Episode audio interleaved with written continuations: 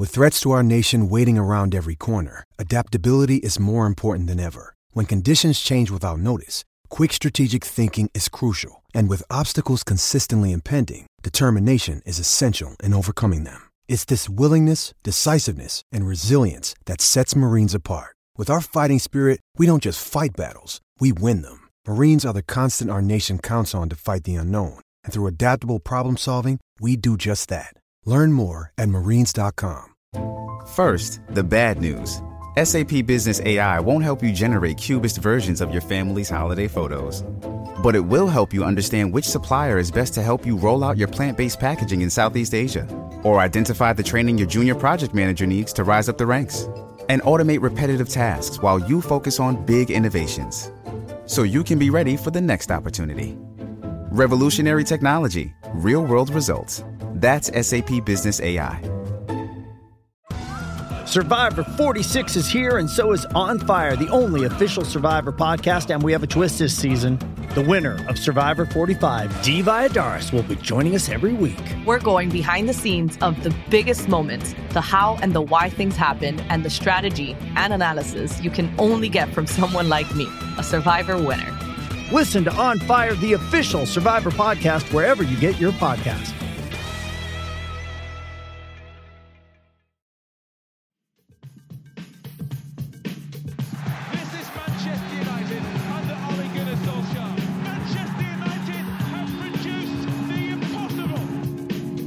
Welcome to United Hour, your one stop shop for all things Manchester United. I'm your host, Nick. And I'm Imran. Two of us convening here. Uh, we're actually about 24 hours after Ole's got things back on track with a win against Spurs. Uh, neither myself or you, Imran, were on the last one, which was obviously full of doom and gloom and was all kind of one way traffic, really, because everybody Think was either already Ole out or definitely was after that game. I know myself and you recorded even before that at the Leicester game, and by that point you were already kind of times up for Ole at that point, right? And then I know you were at Old Trafford for the Liverpool game. I actually wasn't there.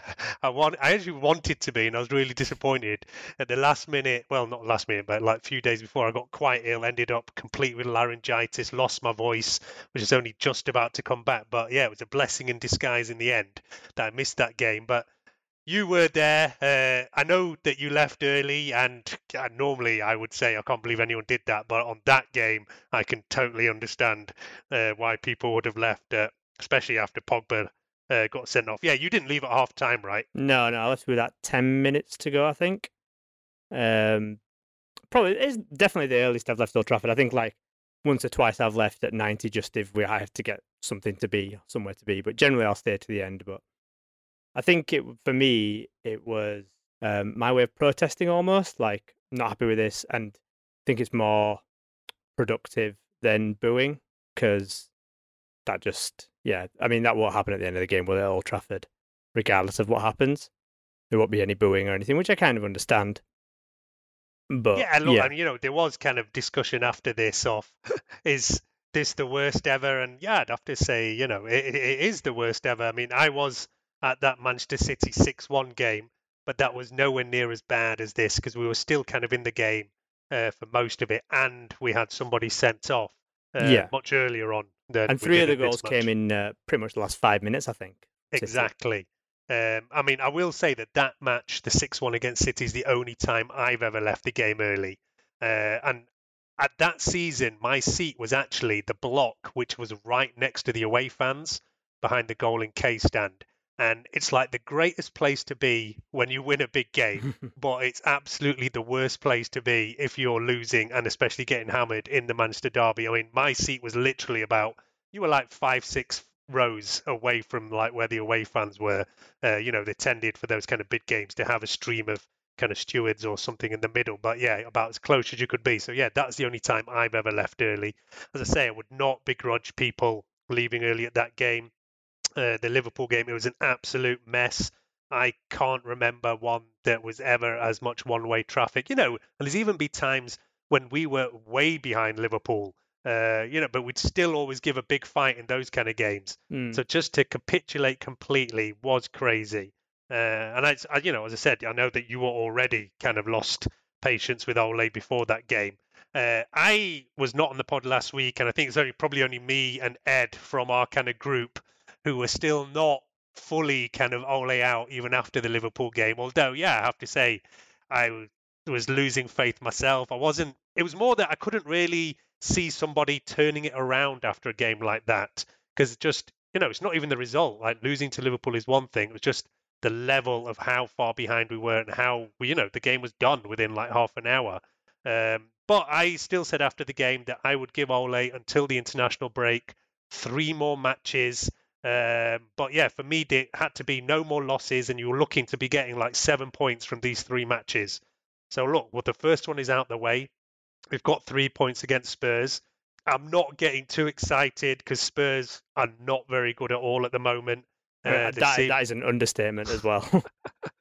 yeah, fair, fair. I mean, uh, I was kind of surprised how kind of bad they were. Yeah. Um, and, I, was. I was genuinely shocked. I know, like a lot of people have been saying, "Oh, Spurs are bad this season." Obviously, I haven't really watched much of Spurs, but my God, they were terrible. I mean, I would, I would, I would not like to think what the score would have been if they had played Liverpool last weekend. I mean, Christ, if we were bad last weekend, they would have been even worse. They were absolutely dreadful. Yeah, they look quite lost at the moment. I, I do think it's still a bit crazy as well that um, Nuno Santo is, you know, people are already talking about the sack. Like for me, obviously, anyone who listens to this podcast will know I'm somebody who likes to give a manager time, who thinks managers deserve to at least get their chance to uh, put their kind of stamp on a squad. And, you know, he's barely been there five minutes. Whereas, look, it's absolutely clear that Ole now is at the point where there is higher expectations. We cannot say that he's starting and, you know, in transition or anything. Uh, but so, yeah, this season has not gone so well. But another three points, and all of a sudden, we're not looking that far behind. Uh, I mean, before we get into the match, like my big question for somebody like you who says, "Look, I've already lost faith in Ole," would what what would he do now to actually turn your opinion back round to be backing him again? Having a title challenge, stroke coming very close to winning the league, or going very deep into the Champions League because just a win over Spurs, I mean, that's not going to do anything to change anything. Um, because I still feel we'll have the same problems again when we come up against either A, strong opponents, or B, just in those random games where we just look terrible. A one off game like that doesn't change anything. Like it wouldn't change anything for you, a one off game. For me, it also doesn't change anything. Yes, it was nice to see us look a lot more organised and like we had some sort of plan and we were kind of playing together as a cohesive team, which was nice. But but yeah, as anything short of just miraculous results from now on would have to get me back on Ole's side. I mean, look, even for me, like one game, I'm not all of a sudden like, listen, we're back on, everything's fine, because it's going to take a lot more than one game to undo the damage done by a 5 0 loss at home to your biggest rivals. Uh, and as I said, for me, uh, Ole has got these three games until like the international break, and I don't think he can lose any of these. So there's two more matches left, and really we should be looking at seven points. So there's City and Atalanta left in the next week. I think we need to be at least winning one of those and maybe drawing one of those. Mm. Uh, you know, a loss in either of those puts uh, again a lot of pressure. If they were both draws, I, I don't know. That's kind of where you're just in the kind of wishy-washy, sitting on the fence kind of area. But yeah, look, we cannot be affording to lose any of those two games. And you know, the crazy thing is, if you look at the Premier League, say we were to beat City next weekend, we'd be on level with points with them. Yeah, uh, it's mad. That you know, that is how crazy. Two two games here and there can change everything. You know, we're only like kind of joint uh, just behind top four now. I think West Ham, just as we're recording, are playing and are winning, so look like they're getting those three points. So it does mean that we will actually be three points off top four, whereas at the start of today we were equal with them. Um, but look, that's not like sackable offence for me to be three points off top four. The no. only issue is that we are obviously falling behind first spot and expectations were high at the start of this season. And even me, yeah, I said, look, we need to be making a title challenge. It's not enough to finish top four. Whereas last year we might have said, look, it's enough just to be second, to be third. This year we are all expecting more, and rightly so. Um, but look, anyway, look, let's let's delve into the game a little bit more before we get into some of the bigger questions. Um, so you know, all the talk, obviously, pre-game and everything was, what is Ole going to do to try and fix what happened against Liverpool? Uh, we did then have that Atalanta game. Um, that was just before, but it gave us a week off because we didn't have a Carling Cup match in the middle. So for the first time this season, he had a week off to think about it, a week off to try something different, and he had changed it up completely. I think it's the first time in a long time that he's gone for something different. Uh, you know, we saw early, especially in Ole's seasons, that he was going for three at the back. He was trying diamonds. Sometimes he'd go for these split forwards. So he was being a lot more pragmatic trying to tailor things to certain matches. But I'd say like nearly all this year, he's not done anything apart from four two three one. I mean, you might call it sometimes whether it was four two four.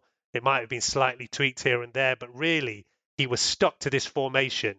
And he has finally changed it going into this game. Of course, he started with three at the back um, and dropped basically all our wide players and mm. ended up with Ronaldo and Cavani up front. Yep. That was going to be the most interesting thing for me was to see how can Ronaldo and Cavani play up front because previously, you know, people said, well, they can't play together. They're the same kind of player. They're both kind of aging. So there's was, no way who was they can this? both. Ah, that sounds like, there was, that sounds like nonsense. Of... that was it. It was kind of, and you know, but we had seen Ole kind of throw Cavani in a couple of times, and they both ended up on the pitch at the same time. Uh, but this was the first time they started a game, and yeah, look, I think it couldn't have really gone much better, right? We were. A lot of people have said because of how Ronaldo was at Madrid, and he had Benzema next to him, and Benzema was very selfless in a way, and just allowing Ronaldo to be Ronaldo, and, and Ronaldo himself has often just sung the praises of Benzema for his role in that team, and so when he's coming to us, a lot of people said we need that figure next to him to be that Benzema, and I mean Cavani is just an absolute class apart. Still, in his advancing age, he's still a top class player. Works for the team, works for everyone around him, intelligent, good runs like Ronaldo. And I just think the two of them just add so much intelligence and class to the front of your front of your team that just hard to deal with. Uh, I will temper every single thing I say on this pod with it was just Spurs, and Spurs were awful. And maybe a defense that was even a modicum competent might deal with them better. But I mean, they just give them torrid time, and they didn't really look comfortable with either of them, which is kind of what you want to see. But yeah, I was very happy to see Cavani come in. I just think he needs to start more. I think he's a great player. He sets the tone from the front, chasing all those balls down. Just makes a world of difference, really. Um, and then when he's on the pitch, other players work harder as well. He just he sets that tone throughout the side, and it just works. Um, so yeah, was that was nice to see. No, I think it was absolutely great to see. I mean, there was some points where you could see they were both kind of occupying the same space or run, making the similar runs. I mean, but it, it was uh, the first time they've ever started a game together, so you know they will have to work these out. But ultimately, they ha- they combined for a great goal as well. So, and they seem to they seem to like enjoy playing with each other from a very small sample size. I don't know what I'm basing that on, but you know, they they seem to. So you know, going forward, I think it could be something that works. I guess the only big question is then that's a lot of big names to be leaving out every week. That is the crazy thing that then you know we end up with a bench of Rashford, Greenwood, Sancho, and then even there's like you know Lingard and Martial not even making the bench, um, and what happens there. But I think that you know, and even as somebody who's been an Ole supporter, my biggest gripe has always been that he's not used the squad well, he's not rotated well. Some players are overplayed. Mm. The hmm. kind of fringe players don't get enough time. And this season, he's got to change. Uh, and you know he could stick with this formation, and the likes of Rashford and Greenwood could yeah. very easily come into it.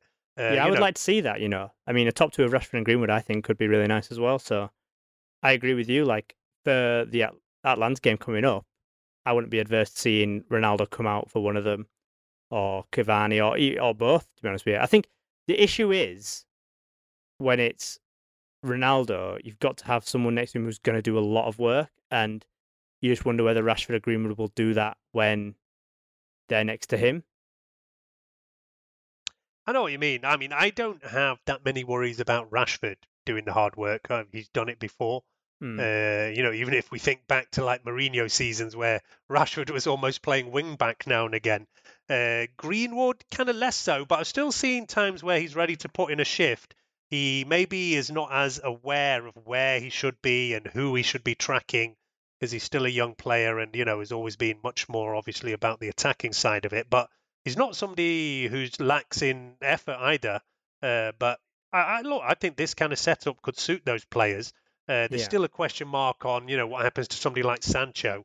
But I think one of the big questions that'll happen from this, and uh, you know, one of our big supporters of the podcast, Cantona's Collar on Twitter, had put out questions over what what's everybody's thoughts about this formation. Mine was that is it just a one-off that Ole's pulled out for this match to kind of shore things up, to get things back on track, or is he going to stick with this now because it's worked?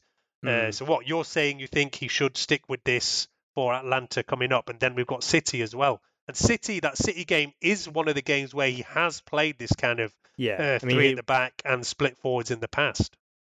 He'll 100% play this against City. I'm not sure what he'll do against Atalanta, but you'd think he would stick with it again so they get more comfortable for the City game.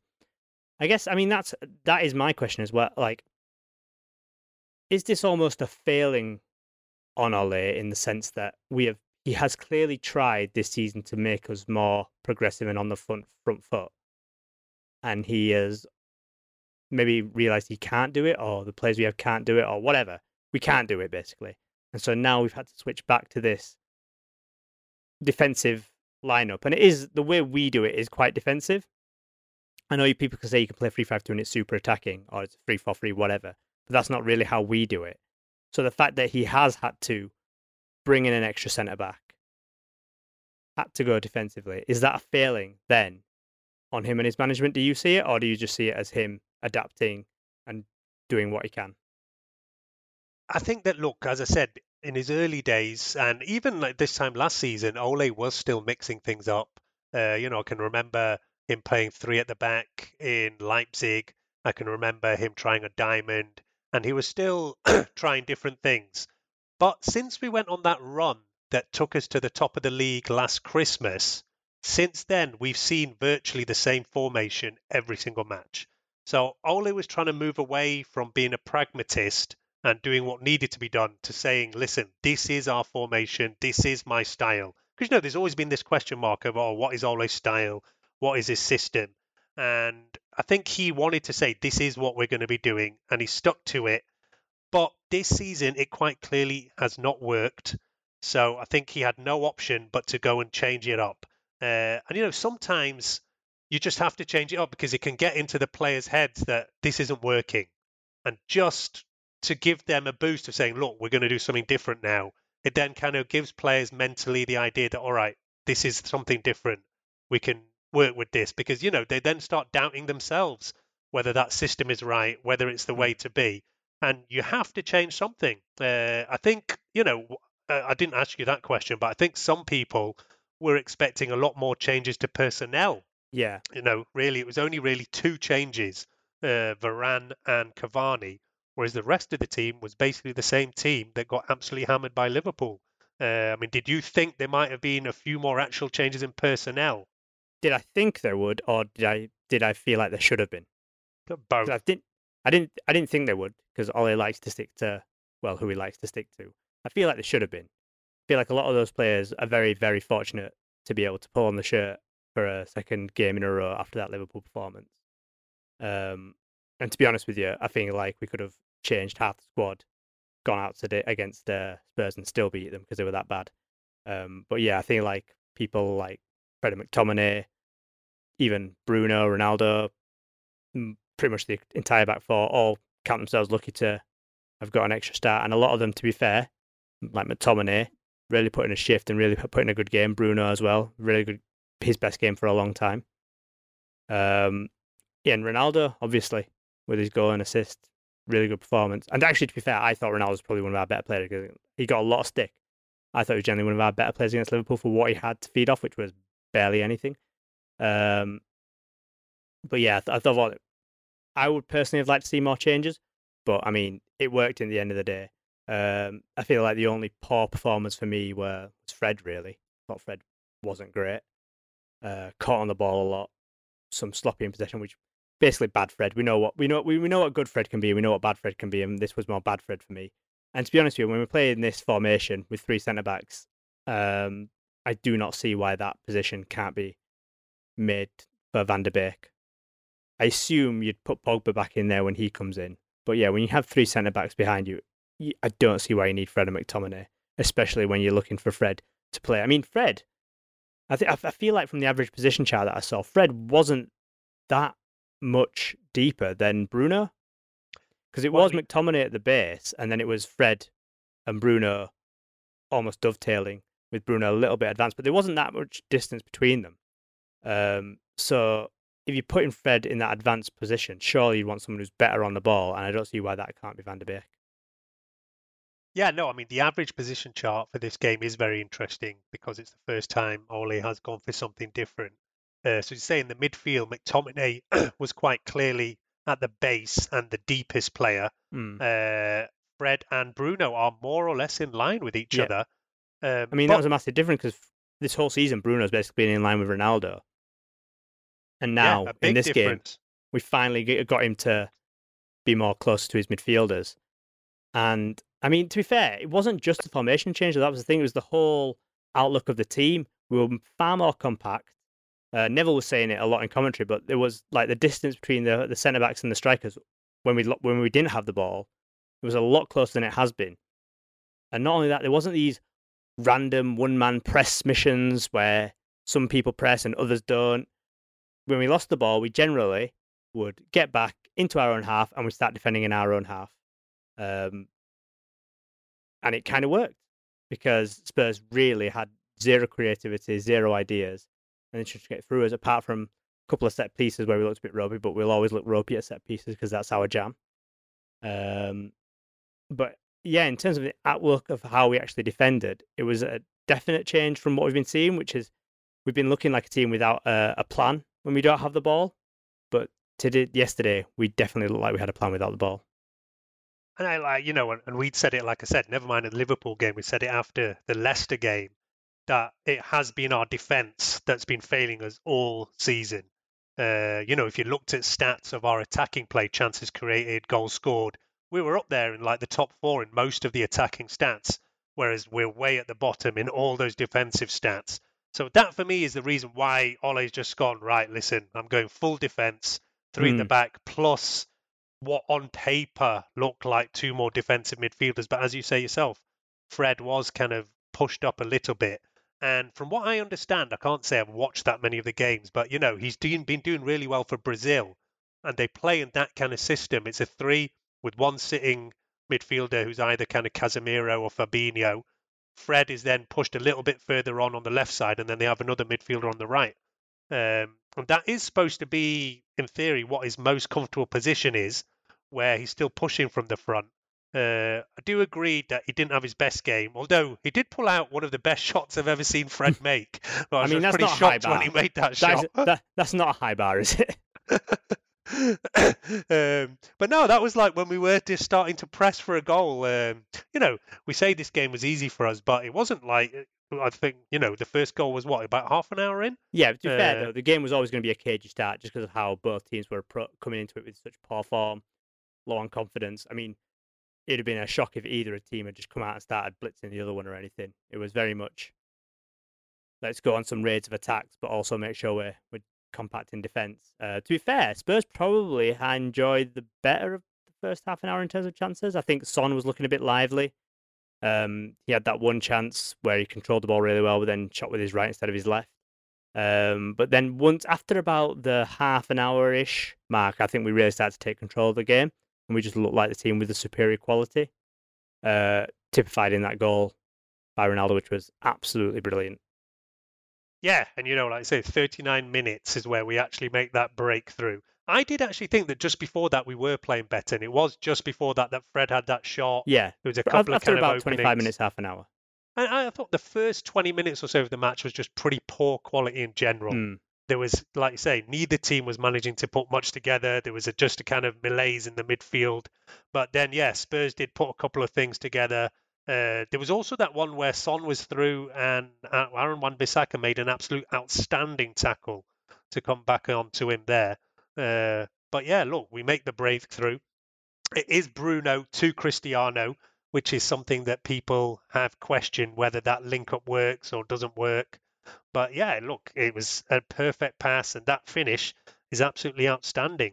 Uh, I think people might even underestimate how difficult it is to pull off that kind of finish on the volley. Needs a little bit of swerve on it because if it goes dead straight, that is not going in. Um, it's absolutely great. And not only that, it's, it's dropping just just above Ben Davies's Ben. Da- I think it was Ben Davies. Ben Davies's head. So, I mean, he's got to judge him not heading the ball at all and then connecting it so sweetly. Oh, it's a beautiful finish. Yeah, I know that uh, Reese, um, also known as Pythagoras in Boots, who's often on the show, it was had put the question out on Twitter: which did you think was better, Ronaldo's goal or his assist to set up Edinson for that goal over there? Because there was an absolutely beautiful kind of chop that he did, that trademark chop, Mm. and then perfect kind of threaded through ball to set Cavani up for his shot there. I mean, Uh, the, the, the, the, the, pass was nice, but that finish is a much harder skill than that pass. I would, if, if Ronaldo hadn't made that pass, you'd be disappointed in him. If Ronaldo doesn't score that shot, you wouldn't be like, oh, that's a, a blatant chance missed Ronaldo. You'd be like, oof, unlucky kind of thing.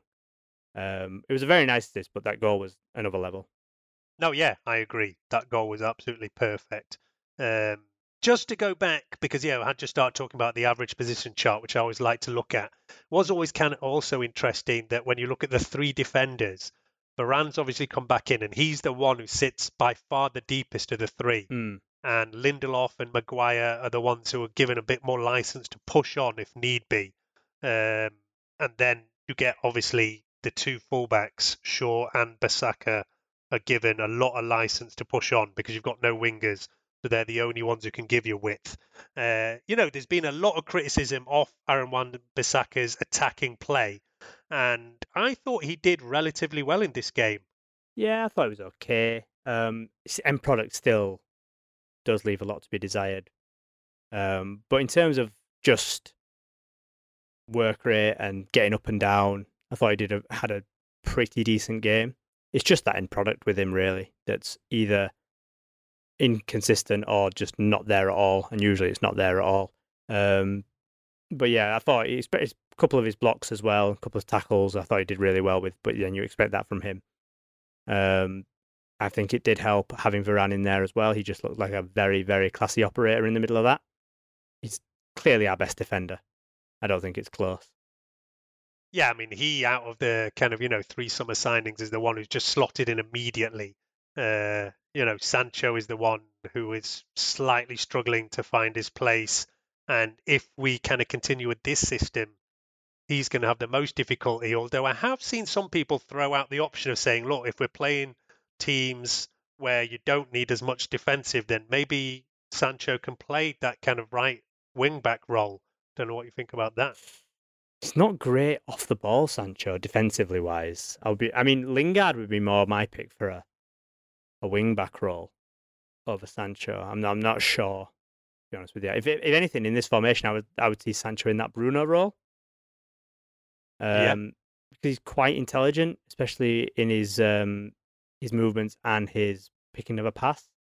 Um, that's the kind of role I would see him in in this formation. But yeah, it's going to be interesting to see when he gets the game because obviously Bruno plays every minute of every game pretty much. Um, very rarely rested. So yeah, in in this in this system, you have to wonder where Sancho will get his game time. But then I, I mean, it's unlikely.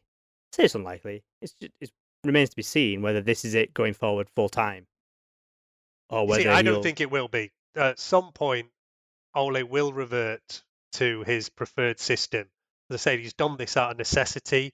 it's obviously not been his plan. And yeah, it has worked for this game. And yeah, wouldn't be surprised to see this against City.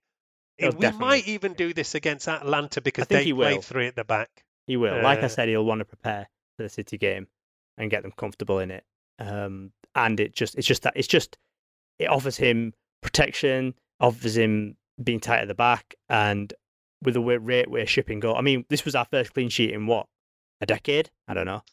Yeah, it was Um, only so- Wolves, Wolves that we kept a clean Yeah. sheet in like game three or something like that. That's it. So- Two clean sheets this season. the fact that this was a clean sheet will also offer him encouragement to stick with it, I think. Especially with Atalanta, who looked very dangerous in the first half against us, obviously. Scored two, went 2 0 up.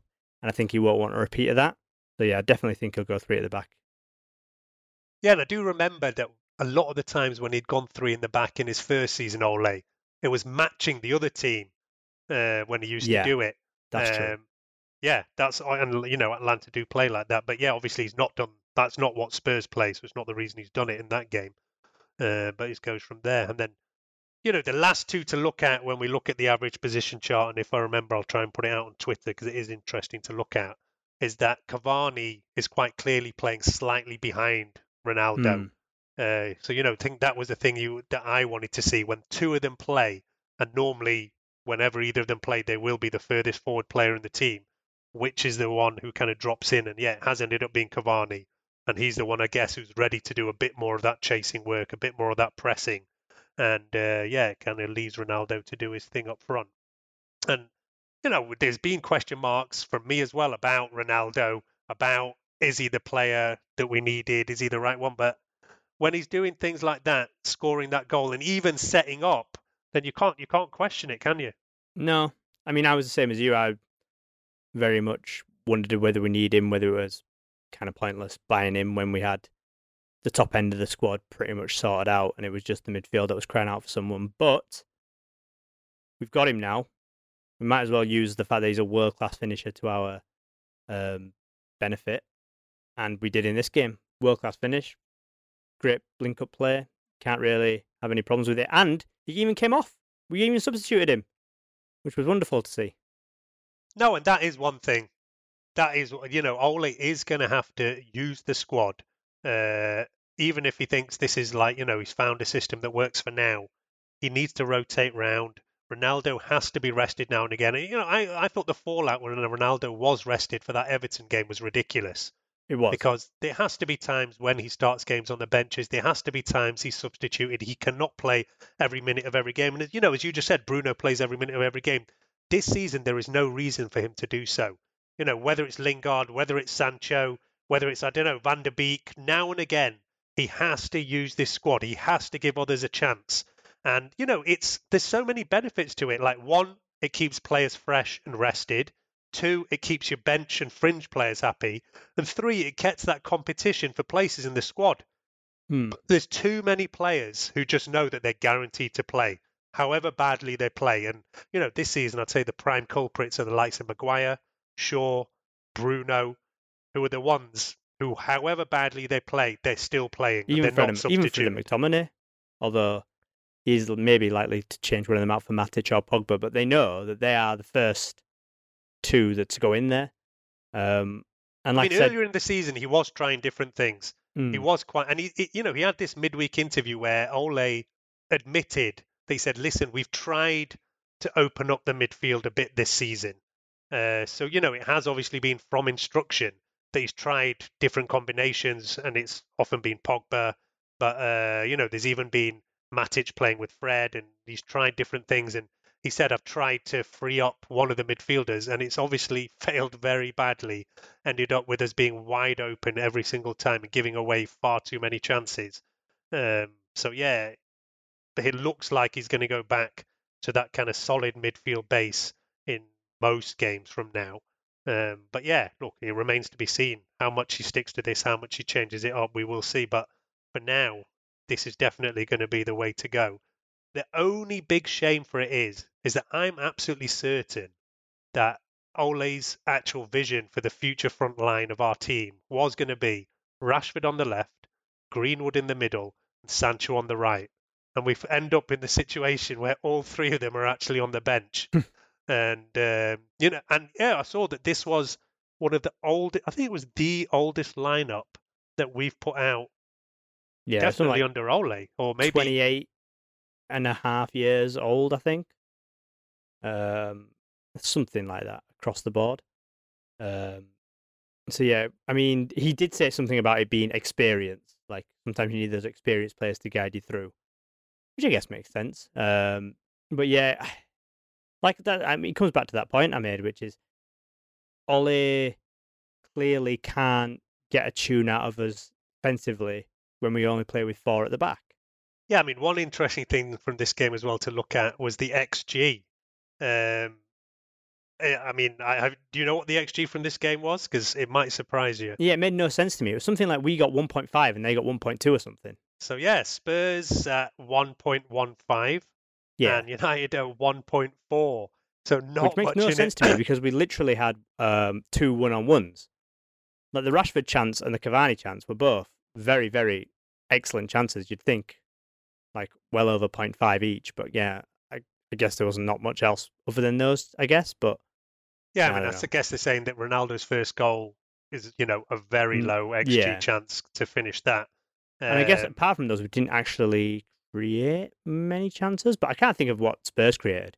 Spurs' best chance was I think Romero was about to head it into the net from a corner, and Ben Davies, who was one of our best players on the day, was Ben Davies, along with Harry Kane. Um, two great great performers for us on the night. Um, I think he just decided to do some sort of weird header and just cleared it from from our box, which was quite nice of him. Um, but other than that, like, did they hit? well, they had save? Son. They had Son who missed from extremely close range, as you said. He goes with Yeah. the wrong foot, and they also had Son who looked like he was through one on one with De Gea, and there was an amazing. Uh, That was offside though. Was it definitely offside? Yeah, they they pulled it back for offside, Okay, okay, okay. so that wouldn't even count as a chance. Um, and I mean, Son had a chance in the second half, which was but that was outside the box. I think De Gea didn't really make a save, did he? No, he didn't. I'm That's why, can't yeah, I did yeah. find this XG stat a bit bizarre. Uh, I mean, just looking back as well, because I don't think the guys mentioned it, but Liverpool, we were at 1.4 and Liverpool were at 4. So according to that, the score should have been 4 1. But still, mean- look, either way, it was bad. I thought we were very comfortable, very com- This is probably the most comfortable I've felt since, well, Newcastle obviously and Leeds, but generally against the big, it was very comfortable to the point where when Cavani passed it through, I want to say to Kane, and they had a two-on-two attack, I literally was not worried that they would do anything with it, just because they had proven to themselves to be completely abysmal. Um, especially Kane. Kane, I don't know what is wrong with him. He looks absolutely dreadful. Levy, Levy will have to pay someone to buy Kane off them. Never mind selling him for 150 million or whatever. Well, I mean, with Kane, obviously he wanted to leave. Plus, as I've you know said before, I think one of the main reasons we've been so bad defensively this season does go down to Maguire and Shaw, and that they're on this kind of Euros hangover. And Kane obviously was one of the other players who played all through that tournament. You can also look at players like Raheem Sterling, who played nearly every England game and has done very little so far this season. I, I think don't think he even plays for City, does he? Sterling anymore? Calvin Hey, Cup. but He does play in cup matches and whatever, Yeah. even if he's not starting the league games, and he's done very little. And there's there's others, whether it's you know some of them have had injuries, but whether it's Kalvin Phillips, uh, you know, there's other players there as well who've struggled this season.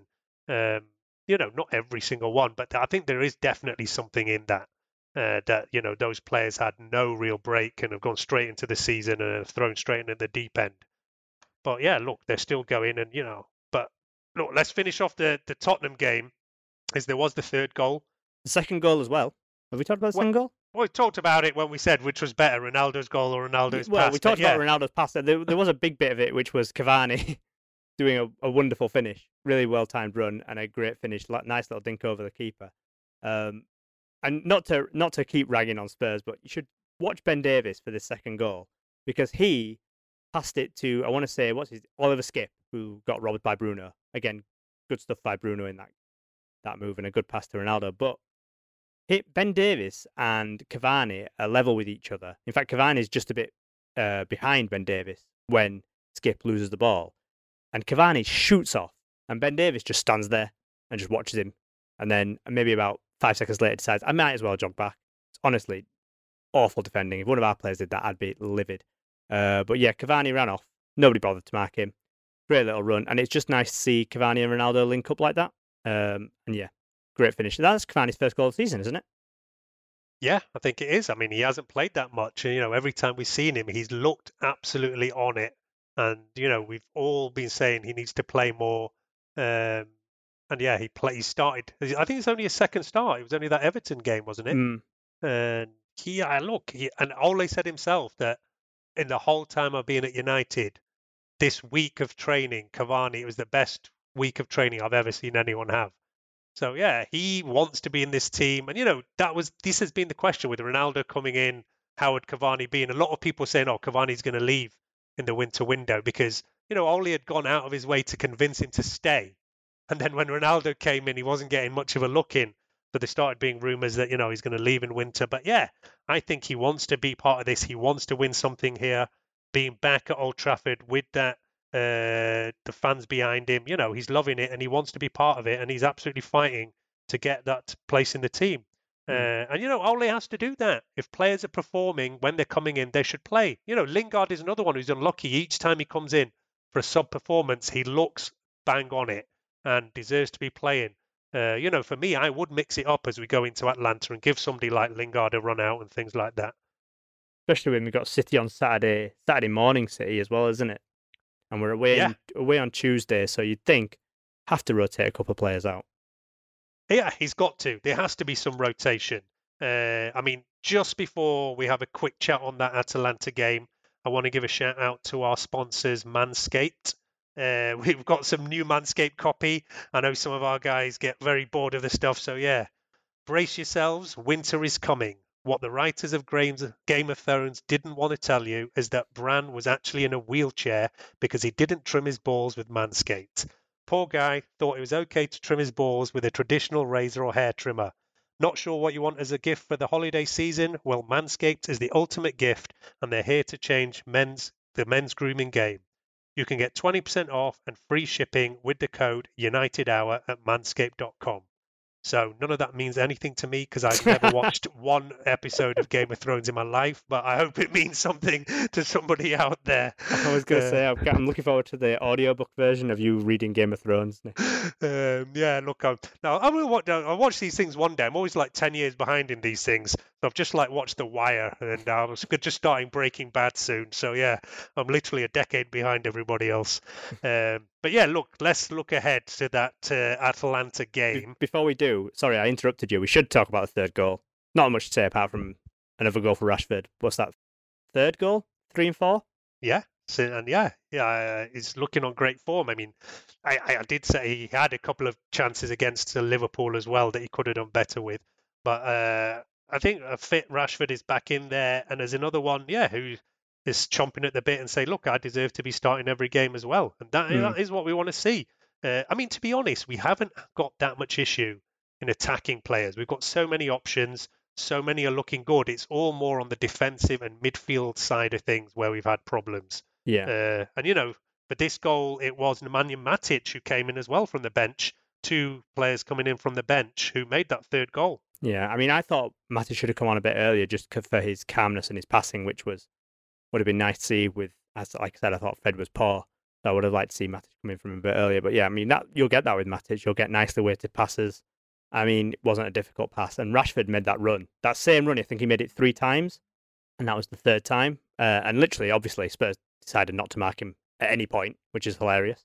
Um, but yeah, he loves that finish. I think he'll probably start against Atalanta. Yeah, I, I, I would, if it was up to me, I would make quite a few changes for this Atalanta But game. we have to win this. Well, we don't have to win it. Actually, a draw would be fine. I think. Yeah, I think a draw would be fine. We're currently top of the group, and we've got yeah young boys to come and another game against Villarreal. But uh, a draw would be okay. A win would obvious- would obviously be ideal. Atalanta come into this game after a 2-2 draw with Lazio, and in fact that was only a last-minute goal that got them the draw there. They're still missing quite a few players. I think one or two are back compared to the team who started against us two weeks ago but they're not at full strength. Um, so yeah, really, you should think that we should be going out there and looking to be come back with three points, which would nearly put us through in the group. Or I don't know, like I've not looked mathematically. A win out there maybe mathematically actually gives it to us. Um, but yeah, look, let's. It, uh, we saw we can easily score goals against this team, especially well since they're missing some players in defence and it was only us throwing away that early start of the game and giving them a two uh, goal start that made any problems there. but they are a team who's known for scoring. They are a pressing team. So yeah, it's not going to be easy going away there. Um, I did actually try and get a ticket for the second time to go to this and didn't. I mean, for anybody who's been on the United ticket portal this year knows what an absolute mess it is.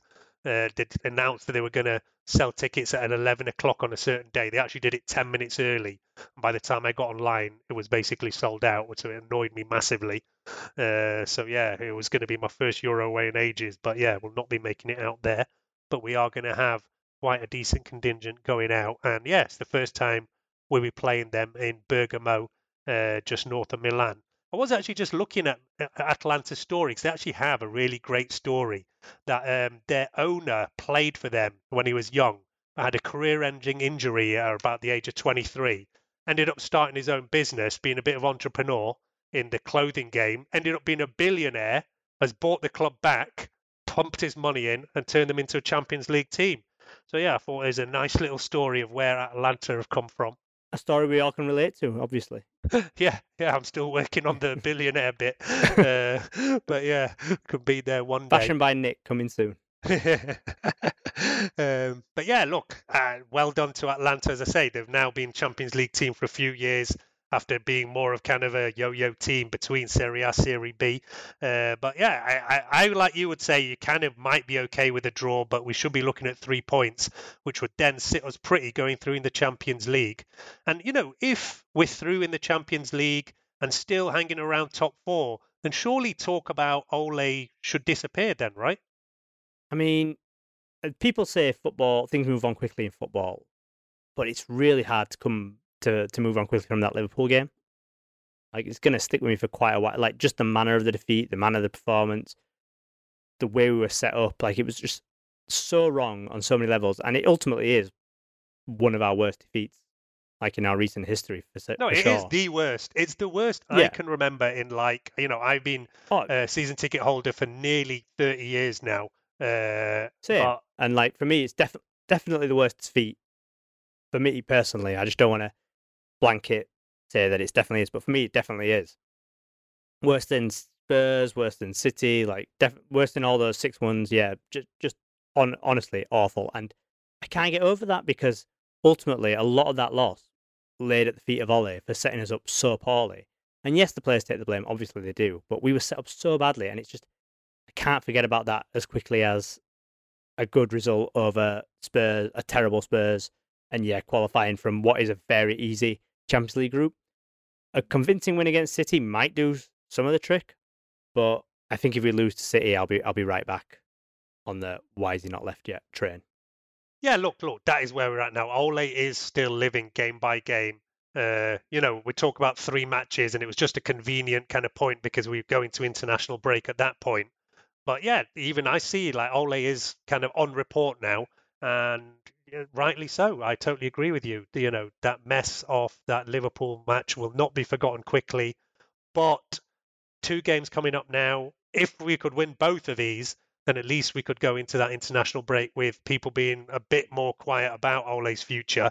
Still after that, as we look forward, we're going to be playing Chelsea, Arsenal on form. Mm. Uh, there's Villarreal in the middle, so it's not going to get any easier. Uh, but look, that's where we're at. At least with some kind of steadying of the ship. But you know, we couldn't have got any lower really after that Liverpool game. And I'm not going to start saying that everybody should be quiet about Ole out and start backing him because no, you're right. You cannot forget that game quickly. But yeah, at least we're still alive at the moment. And I'll just say, look, let's give a bit of time. See, yeah, this week will tell us a lot, and then we'll still go into like the next month with question marks. And yeah, that Ole has to take the blame for a lot of things. I'm, I'd say that is fair at this point for people to be asking question marks. But I just the thing I always hate is to see all the kind of abuse and whatever online.